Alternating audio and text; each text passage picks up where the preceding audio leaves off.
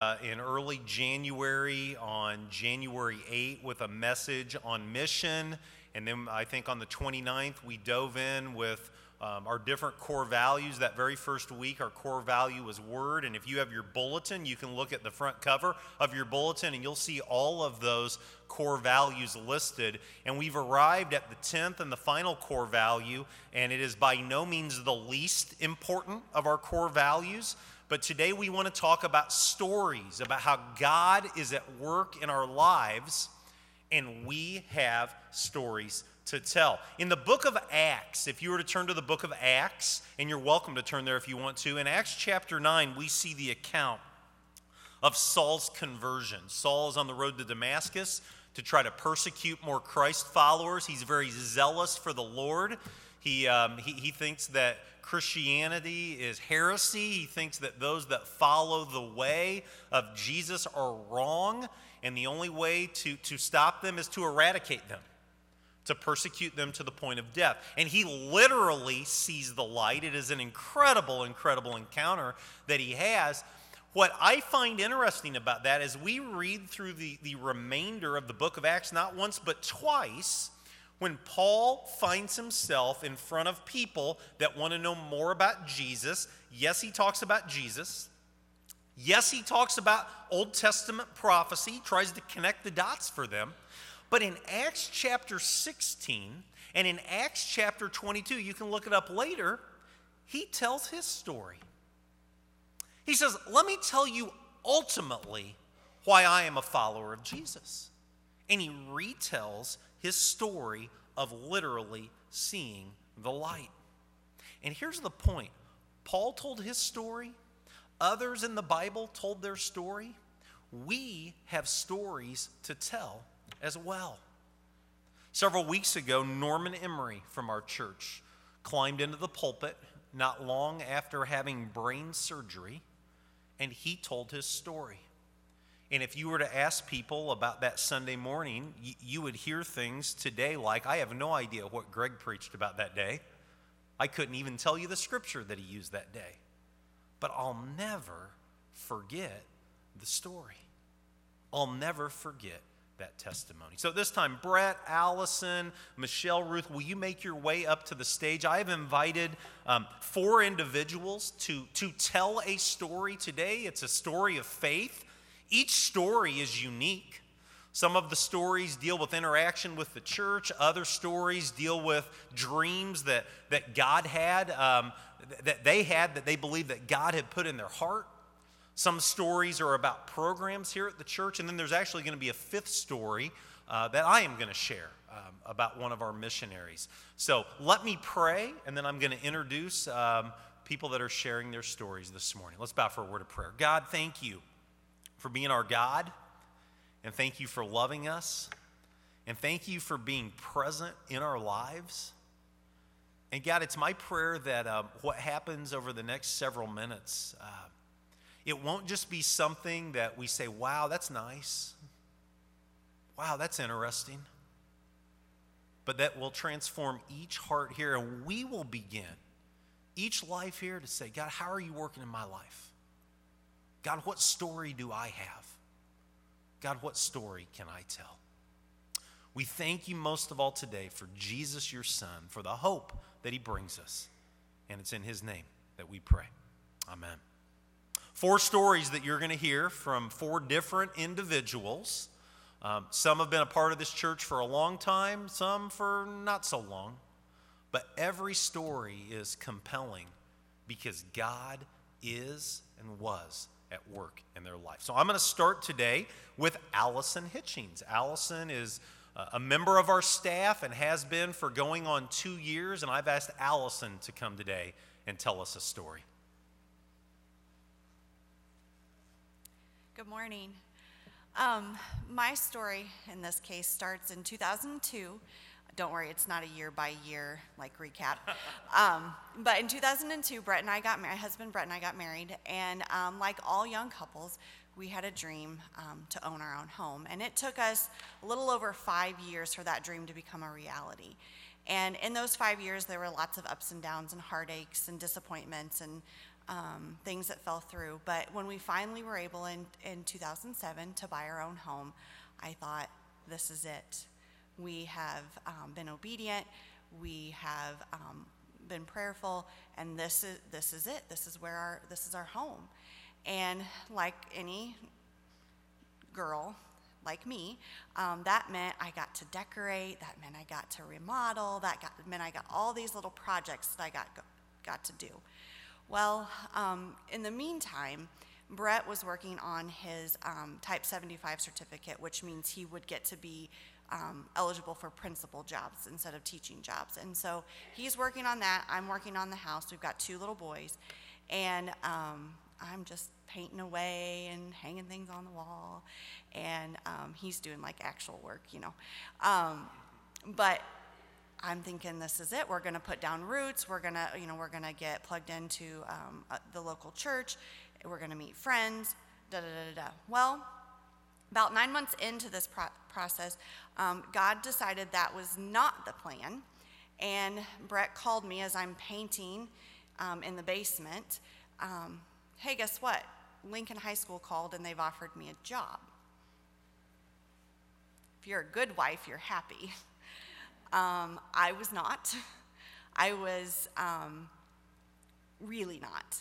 Um, I really was so, I was devastated. I thought, how can this, how can this be? Like, we, we haven't even unpacked all of our boxes, and you're telling me we're going to have to move. And so um, I did what I tell my kids not to. I pouted. And, um, but then came to the realization that um, I know God is bigger than me. And so I hitched up my britches and we decided to make it work. Um, we actually sold our house in eight days, which in 2008 was pretty much a God thing. Um, so we came up to Clinton. Um, we actually bought um, Ryan and Audra Utterback's house, so that's kind of a cool little touchstone. Um, but then I still, I still was stinging a little bit. I had a good little group of friends down by Springfield, um, and I was lonely. I had two kids at home. I was a stay-at-home mom, and I wasn't sure what was going to happen. So I was talking to my mom, and she's like, "Well, what about church?" And I said, "Well, I think we're going to try out that that First Christian Church in Clinton. That's where Carter's going to go to preschool." And she was like, "Okay." She's like, "Well, you know that that's where Shirley Fields and Holly Goldsmith go, right?"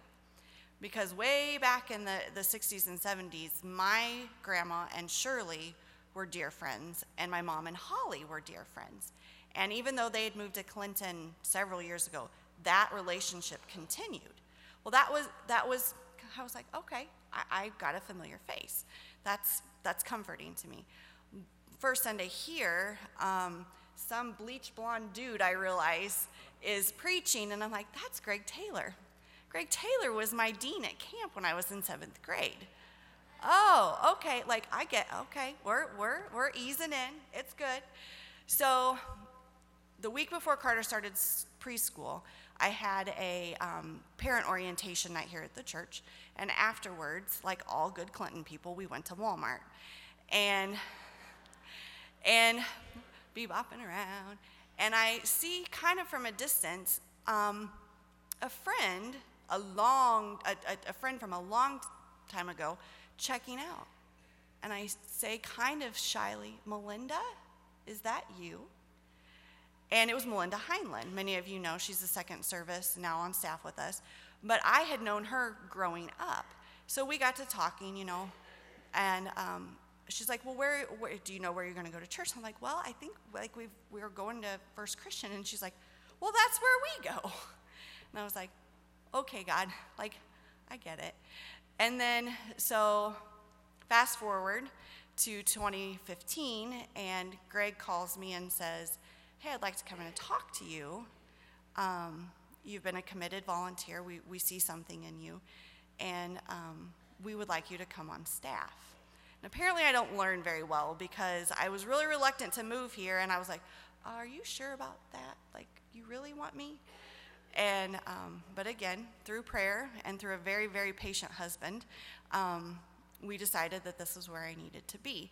And when I look back on that journey, when I look back on my story, and or when I feel like things are out of control in my life or not going where I want them to go, I realize that we, I'm reminded, I guess, that we have such a faithful God. And He is faithful when we're faithful, but He's also faithful when we're not. When we're, when we're pouting, when we're grumpy because things aren't going our way, He's faithful to us.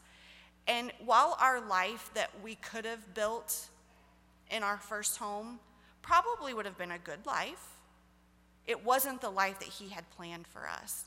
And it was probably so much bigger and so much more meaningful than anything I could have constructed for ourselves. And so that's, I guess that's my moral of the story for me is God is faithful and he has a plan for me that is so much bigger and so much better than anything that I could create for myself. So thank you for letting me share my story with you guys today.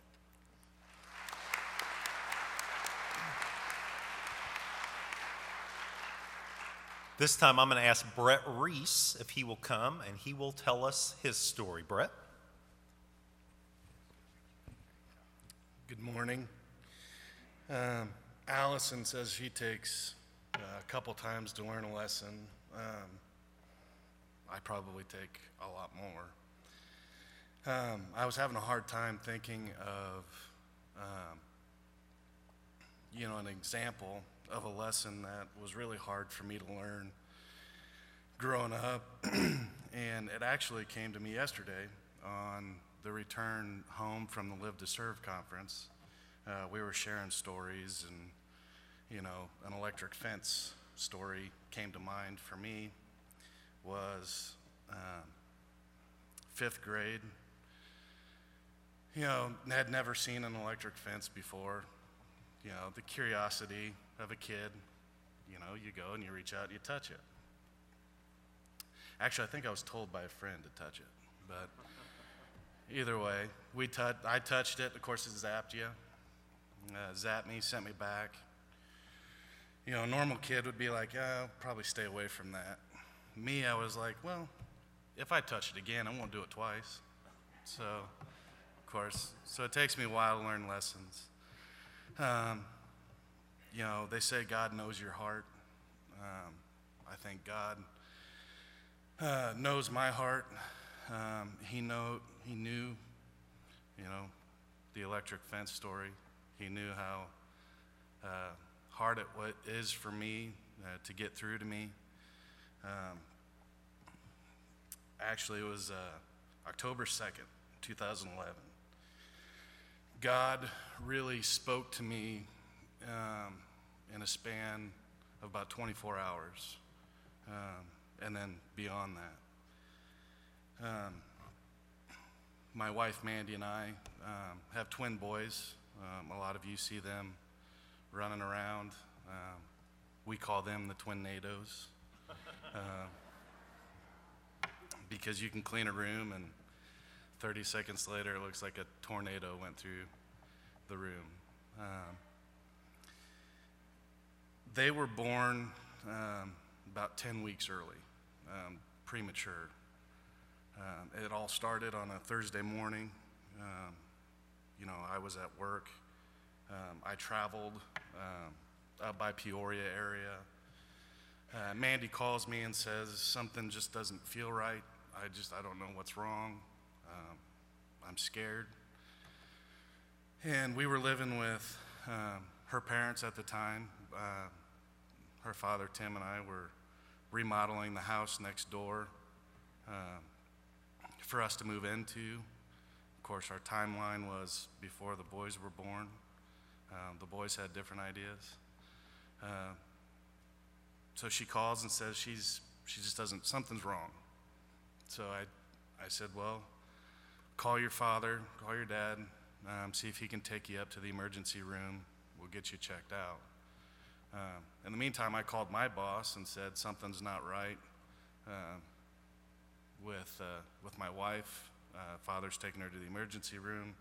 He said, The only thing I ask is that you don't ruin the truck. It was a company truck. He said, Just be safe, get there one piece. So um, we met him at the, uh, at the hospital. Um, and it turned out that um, Mandy was in labor um, and that they had to life flight her um, to Peoria. Um, it was, you know, Peoria was better prepared uh, for premature birth. So, of course, me, you know, um, protect my wife, I was going in the helicopter until they told me, nope, you won't fit. So they said, when we take her to the helicopter, you can go and, uh, and we'll, there's a pretty big headwind. You know, we should beat you there by about 20 minutes.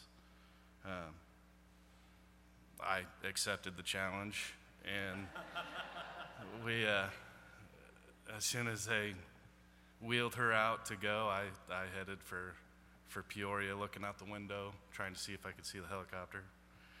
Um, but that was Thursday morning.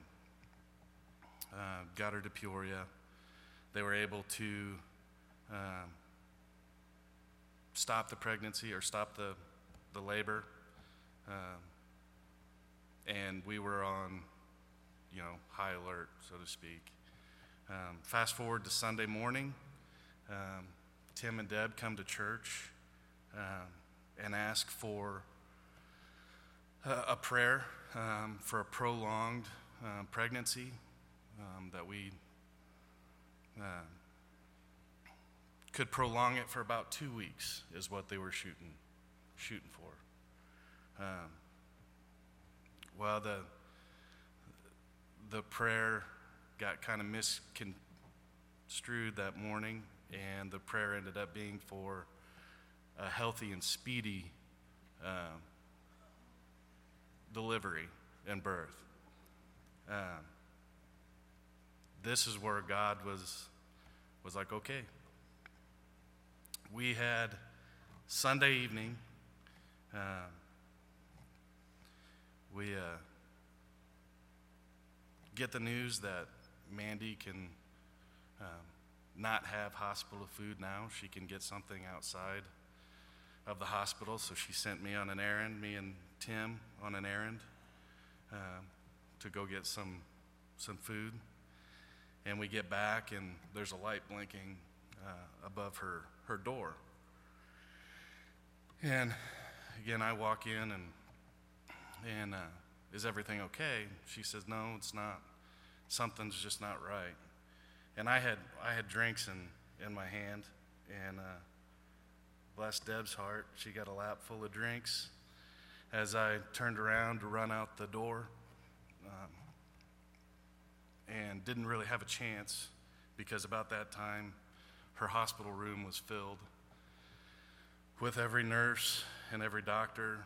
Um, I kind of got pushed back into a corner, um, but they nurse a couple nurses grabbed me and led me up to the, the hospital bed and and said, you know, it's going to happen tonight. You know, your your boys are going to be born tonight. You know, we're prepared for it. We're, you know, for whatever happens, just trust us, we're prepared. Um, at that point in my life, I was, I guess you could say, a little bit of a control freak when it came to um, controlling the outcome of certain events.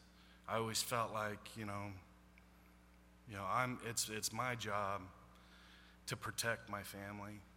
Um, it's my job to, to make sure nothing happens. And that was just, you know, that's uncontrollable. You don't know exactly what can happen. Um, and everything after that seemed like it went extremely fast. It was a blink of an eye. Our boys were born. Um, they wheeled them down to the NICU, um, and they they told me that you know the boys were were touch and go, um, that they weren't out of the deep end yet, you know that they were going to be constantly monitored. Um, you know they were both you know, under, in the isolettes. you know, just everything's going on and you, you have no control over what's, what's gonna happen to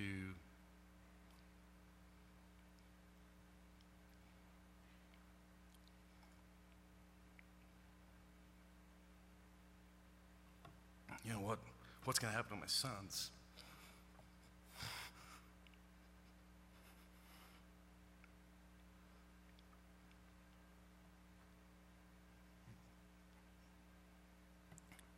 And then i get up you know tim and deb tell me that you know we've got the boys we'll watch them we'll update you um, mandy should be coming out of surgery it was an emergency c-section um,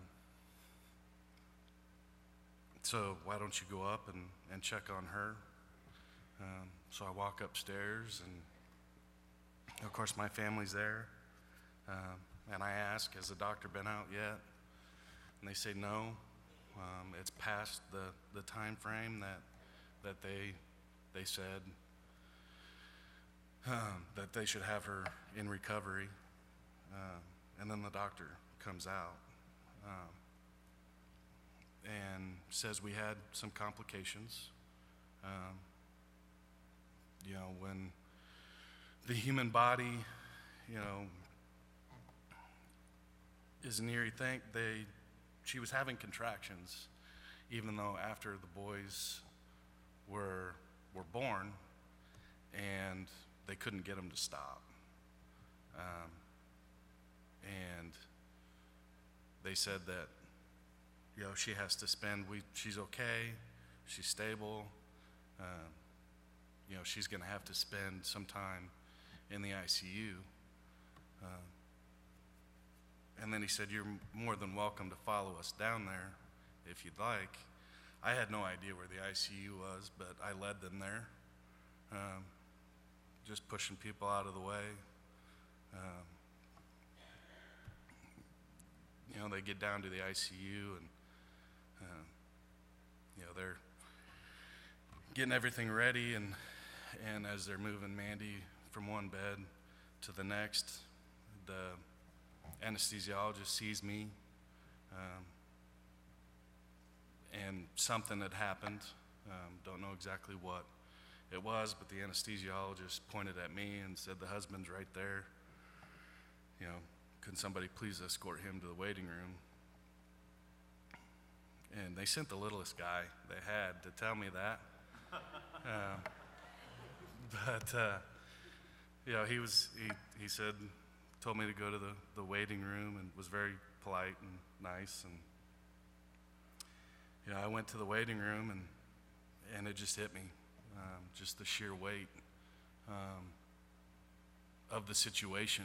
You know, I've got sons that are in, you know, the intensive care unit. Now my wife is in the intensive care unit. Um, I hit my knees.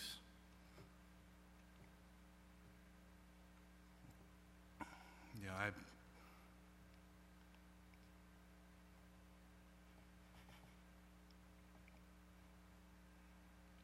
I prayed for a long time that night. And um, went back and forth a lot throughout the night from the NICU to the ICU, which they were on opposite sides of the hospital. And I don't know if you've seen me or not, but it was running back and forth. It was quite the workout. Um, but I guess the, the moral of my story is, is that in the span of that 24 hours, my wife got better fast. She, was, uh, she only spent the night in the ICU. Um, the boys made huge strides and improvements. Um, through prayer, we prayed over them every night when we were up at the NICU.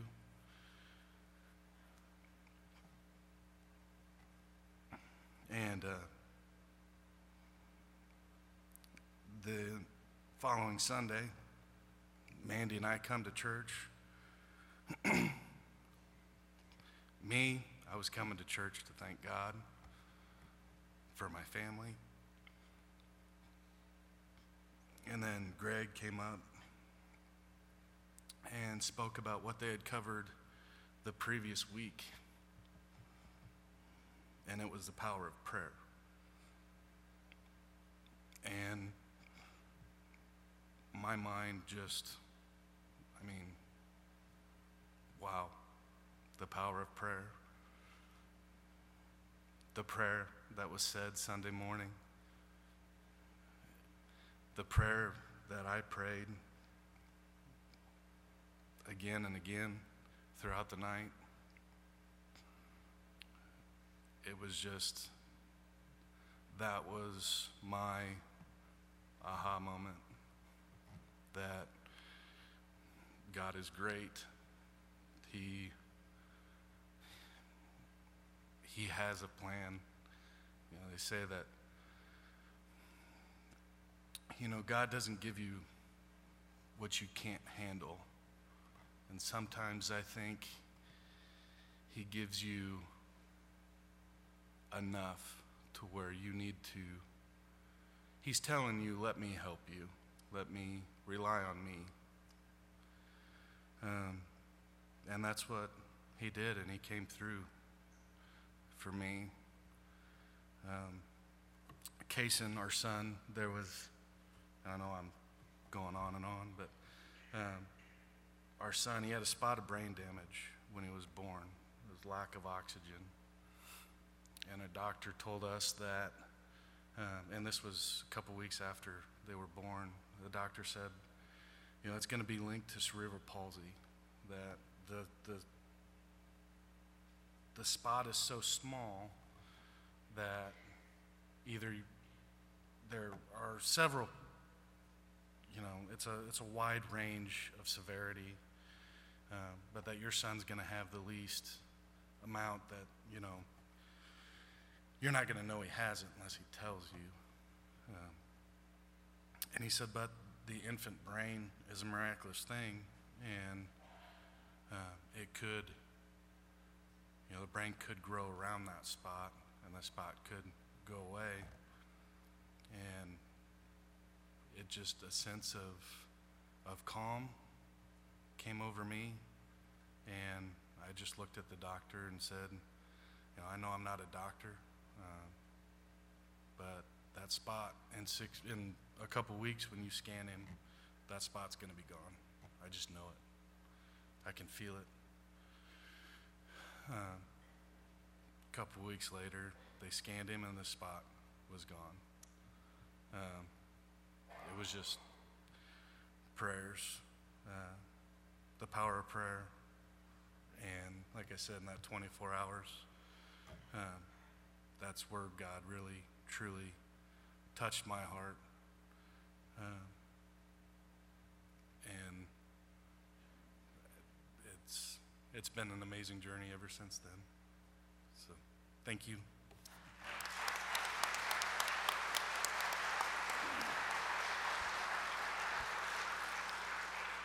Thank you, Brett. I've asked Ruth Davidson. Ruth's been in this church a, a very long time and does an incredible job leading a variety of ministries, and I've asked her to come and tell a story about the choir. Put it on the floor. The story that Greg asked me to share with you is not directly about me, but as he said, it centers around the choir. I don't know if you realize it or not, but the people in the choir are some of the most faithful and dedicated people in this church. We practice every Wednesday from September to May, in addition to when we sing, and almost all of them are always there. That's dedication and a very high level of commitment, and that's what this story centers on. A couple of years ago, there was a young man who showed up to sing with the Christmas choir.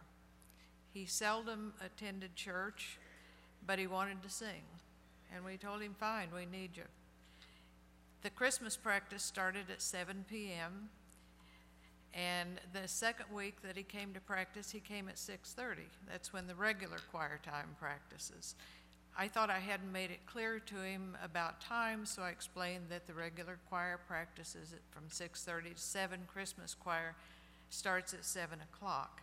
I asked him if he just wanted to wait, and he said, yeah, he'd just sit around and wait. Well, over the course of the week, I found out that he showed up at 6:30 because he wanted to sing with the regular choir, but he was very reluctant to ask if that would be okay. This young man had very serious health issues due to some very poor lifestyle choices that he had made earlier in his life. And those choices were now affecting his lungs, but he still wanted to sing. He said, I don't know if I'm physically able to sing or not, but I want to try. But here's my biggest concern, he said. I don't know if the choir will accept me because of my past reputation. Another great gift that the choir has is a gift of love, a spirit of love. And many times when new members come, they will say, The choir was so great to me. They acted like I was, they were so thrilled that I was here, and they wanted me to be a part. And they showed that love to this young man. He found love and acceptance by joining the choir. He sang with us for a couple of years until his lung condition worsened, and then he had to stop after our May finish. And the following September, when I came in to prepare for choir, our first practice, I found this note on my music stand. And it's the most heartfelt and loving note that I have ever received, and you can tell it came from someone with a heart full of love. The card says, For all of the kind things you're happy to do, may all kinds of happy things happen to you. And then he had written in, Thank you for the great kindness and great fellowship, love. Also included was this note that I'd like to read to you. Dear Ruth and FCC Choir, I just wanted to say thank you for the short time I was allowed to be part of the group. It was the best fellowship I have had in many years. I truly enjoyed it and look forward to Wednesday nights. So, as you start a new year, I just want to say thanks and encourage you to keep doing what you do. You really do touch lives, even in ways you don't know. Keep it up. I really miss it. Love. And just recently, I came across this quote that immediately reminded me of the story that I've just shared with you. And it said, Choir is not a music ministry, choir is a people ministry.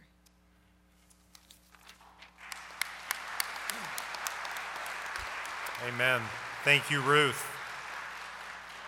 Our final story this morning is going to come from Michelle Witzke. Michelle, come and bless us, please. Hi. um, Greg asked me to share my story concerning the Vault, which is an effort to start a teen center here in Clinton. And if you haven't heard about it yet, it's a vision of starting a really fun and unique teen center uh, that also functions as a part time community center. Well, it's, it's really a God sized vision for uh, an 11,000 square foot facility that will cost about $291,000. And that's with all donated skilled labor that has been pledged from Habitat for Humanity, Hammer Construction, and, and other people. So we're in the midst of uh, a crazy, exciting time right now of just really watching God work. Um, I've had this vision for a teen center here for years, and I've had some periods where I felt like God was saying, "Go for it. This is the time," and um, but doors just weren't opening. And I often questioned if if it was really God's idea that He put on my heart, or if it was just a crazy idea that I had. But through the years, that crazy idea just never seemed to go away. And that was even after very smart people would tell me and explain that it's not going to be possible in our small, struggling community to raise money for a project of this magnitude. Well, I didn't want to take on a, a huge, risky project. um, but I couldn't shake the thoughts of all the kids I'd come to know through the years who so desperately needed a place like this. And so I decided they were worth the risk. Have you ever had a hard time trying to figure God out? At times in my life, I thought I totally get him, and at other times, I've just been at a complete loss. I've learned that trying to understand God is something that our human minds will never completely comprehend. Isaiah 55 9 says, As the heavens are higher than the earth, so are my ways higher than your ways, and my thoughts higher than your thoughts. So I've learned that trusting, just trusting in his incredible love for us, gives me the peace when I just don't understand. And I remind myself that I only see a little piece of the puzzle. And I remind myself of the incredible love and wisdom of our God. And He sees the whole picture. And if I'm seeking Him first, He is orchestrating a beautiful story that has chapters of scary and confusing times, but also times of incredible love and exhilarating victories. So, just as we turn the pages of a suspenseful bestseller, it's not until the end that we can see how all those chapters work together to make an incredible story. And I just have to do my part and, and trust that God will do his part. So, my teen years were, were tough, as they are for so many teenagers, and I struggled to feel like I belonged anywhere and that I had any value or worth. And, and a lot of times, even I struggled to see if there was a point in living. And I would never want to relive those years again, except to do them, to undo some of the mistakes that I made. But God can make beauty from the ashes of our lives when we choose to turn our lives over to Jesus. And, and that is from Isaiah 61 3. In that experience of struggling through my turbulent teen years, I believe God planted in me the deep compassion that I have for our youth.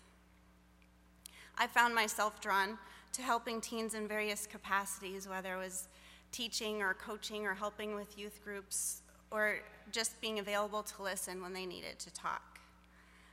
And we, we moved here to Clinton from, from Michigan, as much as I fell in love with this community and all of the people here, I couldn't ignore the glaring gap that I saw in things that were offered for our teens.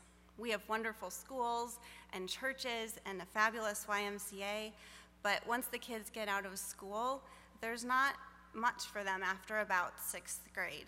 And that's a really hard time for kids. So I started sketching out my own drawings of teen centers and brainstorming fun activities that we could do for them, and um, as well as support services that could be provided for those kids who needed some direction and encouragement. And I rarely shared my crazy ideas, though, with anyone, but it was a, vis- a vision for the community that I still could not shake. And then, especially as my, teen, my kids grew into their teen years, my desire to have this teen center just grew even stronger. My kids had a good home, but even they could use a safe place to go and hang out with their friends and instead of each other's homes all the time. And I kept thinking, well, you know, what about the kids who don't have a safe or encouraging home? Where do they go? And more and more I talked to students, those students who had no place, and often they just turn to the streets to escape their troubles at home. There are so many kids here that don't have people to help them to see that they're loved, that they have value. They don't have people to model for them a hard work ethic or how to serve other people. And our church does so much of that excellently, and I'm so proud to be a part of this church. But most teens in this post Christian culture, they won't step foot into a church. So, what about them? I believe God was fueling something in me that Bill Hybels calls uh, holy discontent. I just, Felt like I had to do something about it. But as time went on, I learned to just trust God and His timing. We are all a part of God's grand story. And I just set my mind to make myself avail- available to be used when His timing was right. And so now, for whatever reason that only God knows, doors are opening, and they're opening rapidly. Thanks to so many of you, we have raised about $165,000 since January when we gained our 501c3 status. We have 43 students and adults that have committed their time and their service on one of our teams or committees. And I've always said from the very beginning, I want God to get the glory in all of this. And oh boy, is He ever getting the glory for it. Um, I've been so humbled and humored by how this project has been unfolding. For example, Jason Kitson, um, he's a college student who almost couldn't afford to go to LCU, but he felt God tell him to give $500.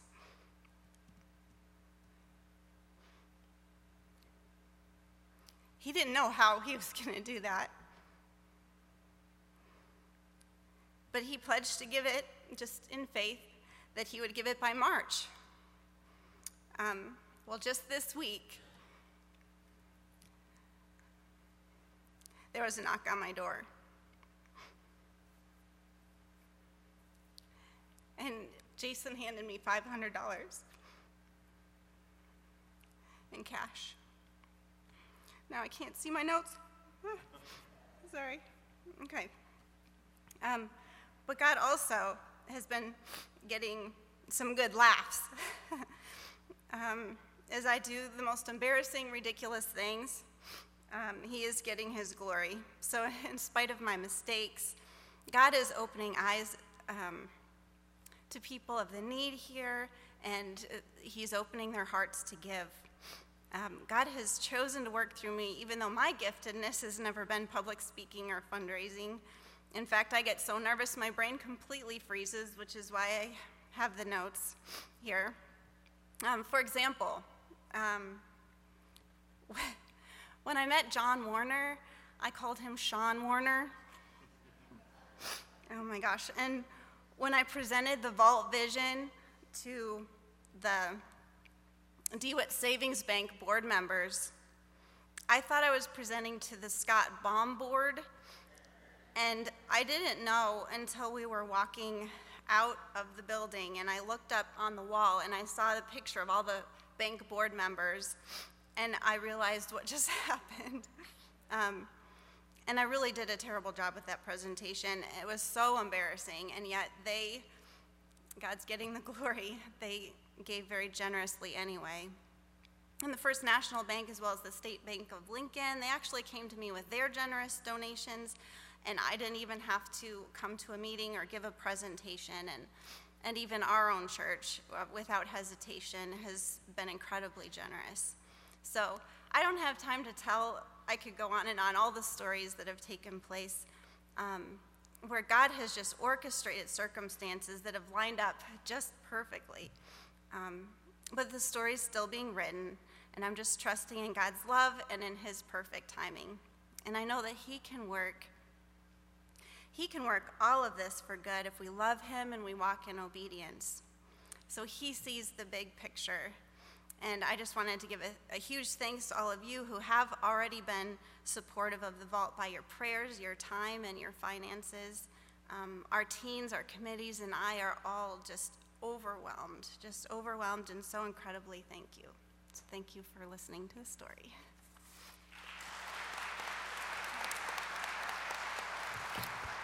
Well, thank you to Michelle and to, uh, to Brett and to Ruth and to Allison for sharing their stories. And here's the bottom line um, they have stories, we have stories. We need to tell our stories to give God all the glory. That, that's the common theme that I heard today from, from the four testimonies that were shared. God gets all the glory. We have stories to tell. I'm going to bow for a word of prayer. Let's pray. God, thank you so much for this day, and thank you for the chance to, uh, to hear these stories. And God, it is all about you. It's all about how you work in our lives through church choirs and through hospitals and through chance encounters at Walmart and through dreams that, that have to be in, in your realm because they're just too big for us to tackle them ourselves. And so, God, help us never to grow weary of telling our stories. Help us never to grow weary of seeking your will and doing your will. We love you so much. It's in your name that we pray. Amen. We're going to close our service today with our song of invitation. Would you stand up with me, please? And the words will be up on your screen, and Carla's going to come and she's going to lead us.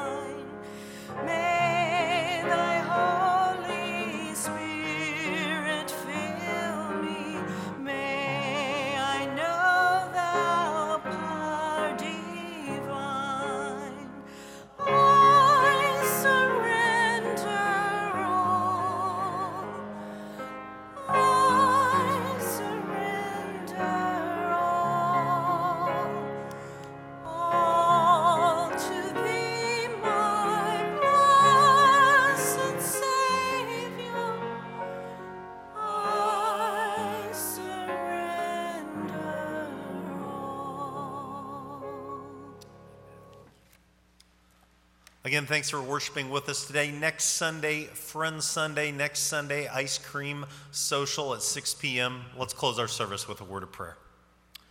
God, thank you for this day that you have made, and we rejoice. We're glad in it. Thank you for the stories of your people. May we never grow tired. May we never grow weary of your call in our lives to be the salt of the earth, to be the light of the world. We love you, and it's in your name that we pray. Amen.